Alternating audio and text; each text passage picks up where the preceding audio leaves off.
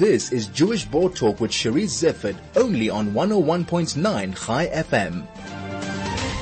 On the 20th of January 1942, the House of the Wannsee Conference was the venue for a meeting of high-ranking representatives of the Nazi regime, where the implementation under the final solution, that is the systematic murder of all Jews, was discussed.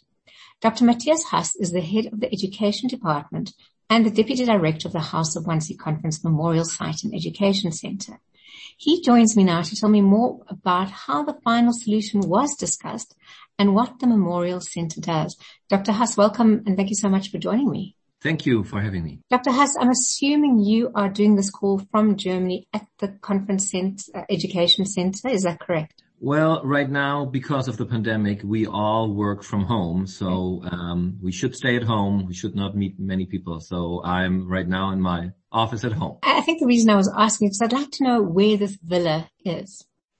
Uh, the villa is in the outskirts of Berlin.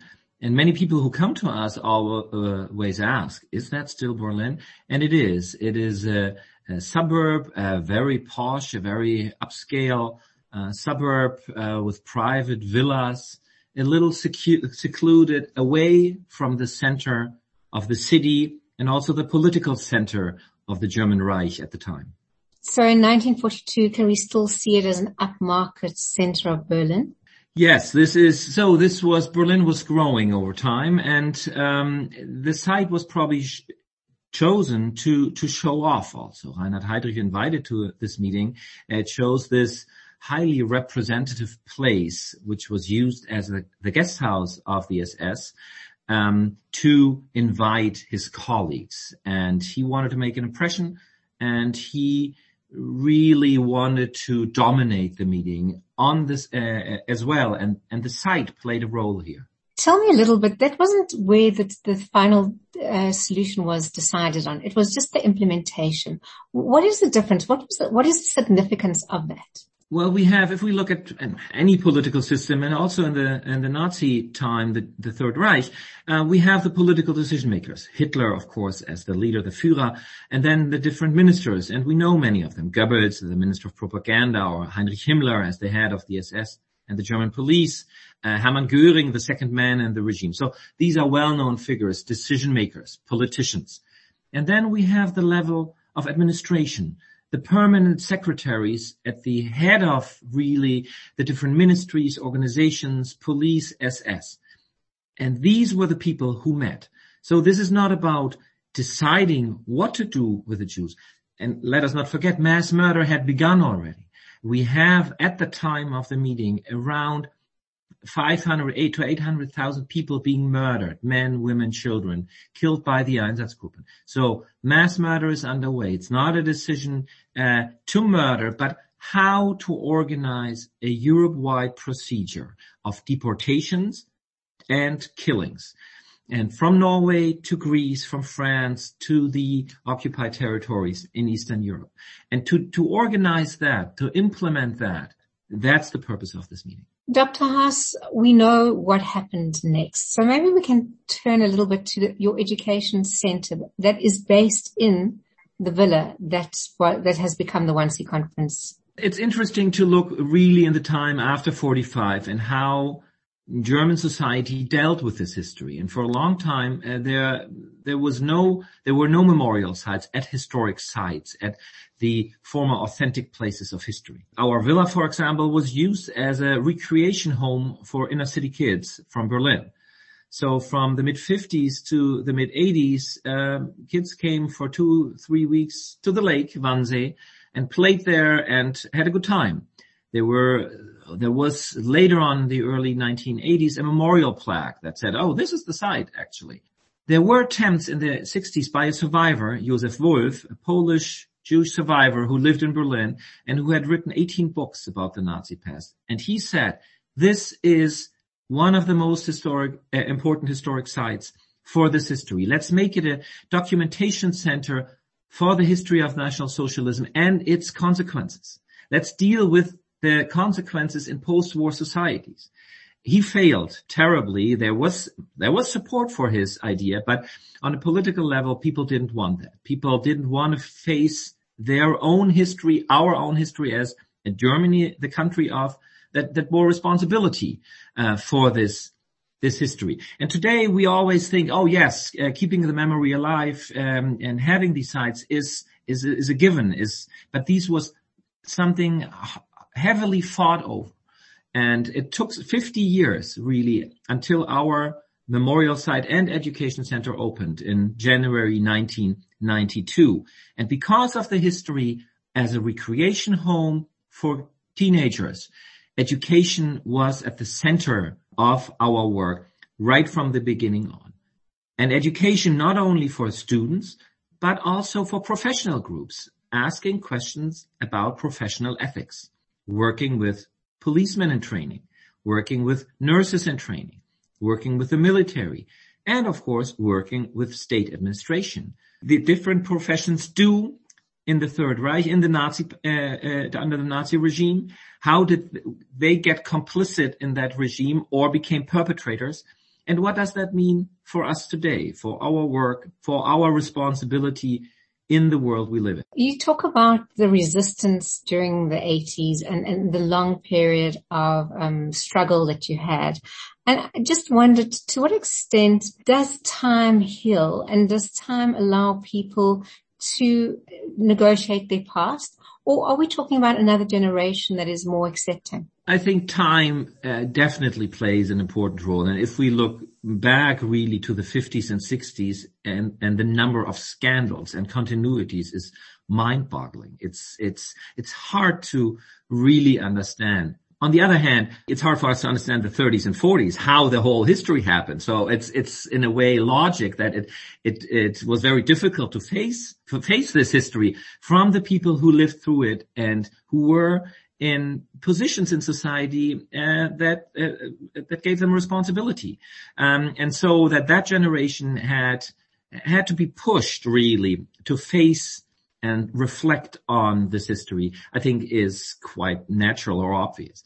A, a, change of generation, a new generation, I think is important. And also some distance in time to, to be willing maybe to look, to look a little closer. And if we think about these, I mean, the horrendous crimes, and it's still very difficult to really look at what happened. And so it is, um, as painful as it is and as, as critical as we have uh, in, in, in analyzing it, I think it's also, we, we need to see the, the circumstances at the time. But we should also not say, oh, now it's 75 years after the end of the war. Uh, now it's time, uh, to forget. I think we still have, uh, this history is with us. This history and its consequences is is world history, uh, and its its relevance does not uh, fade away over time. I think it's a uh, you know what people are able to do with people with the assistance of of thousands and thousands of uh, of of administrators, of bureaucrats, of people doing just their part and being not aware of what they took part in and not willing to to be aware of that, I think is something we need to be uh, be critical of and be aware of today. So time is important, but um, it's still very relevant. There are so many different Holocaust centers that have that exist around the world, as well as the in situ kind of concentration camps where people go and visit. You've got a different situation in where that you, your museum is the actual place where the decisions were made. So it, it's almost quite, it's clinical at some level. Um, on the other hand, you talk about Holocaust education and sometimes we see Holocaust education as a panacea for any kind of racism currently taking place. If somebody makes a racist comment, the default position is off to the Holocaust Center. And I wonder to what extent you think this is effective and if so, why, if not, why not? Well, um, it's absolutely right what you say. There is uh, an incident, um, and and then the the immediate call for oh let's let's make them learn about history. That's a long debate in Germany, and it, it's true. Our side is really special. It's a side of the perpetrators. I think that is very very important. It's a, that's a big difference to the former sites of concentration camps where the prisoner camps were made memorial sites. These are places of mourning, of suffering of the victims. Uh, places for the families to go and friends and to, to go there and remember. That is, I think, very important. Our uh, side is the side of the uh, perpetrators to learn about really a, a, a, crime that's unprecedented, was unprecedented, but and still does not compare to incidents today. There was a historian and one of the big conferences of historians in Germany, I, I think a good 20 years ago, who said, you do not uh, need to visit a memorial site to the Nazi past to understand and know thou shall not kill. You should not attack other peoples. Um, you should not kill others. This is something obvious.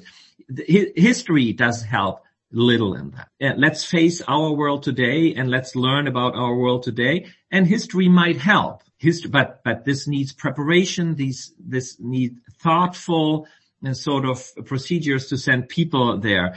Um, and uh, to take this as a, a, vaccination, and we talk a lot about vaccinations today. No, it's not a vaccination for anything. It, it can help us to understand the world we live in. It can help us to see the dangers of where actions might lead that seem so not so terrible. And that does not mean that any racist attack, any anti-Semitic comment will lead to another Holocaust. It will not probably. But, but still, we need to learn from this history where uh, thoughtlessness and where where people were just careless and um, offensive and, and and aggressive and violent uh, might lead. So that does this history teach us something about respect? Probably, but it should not and is not the only. These are not the only places where we can learn something about that.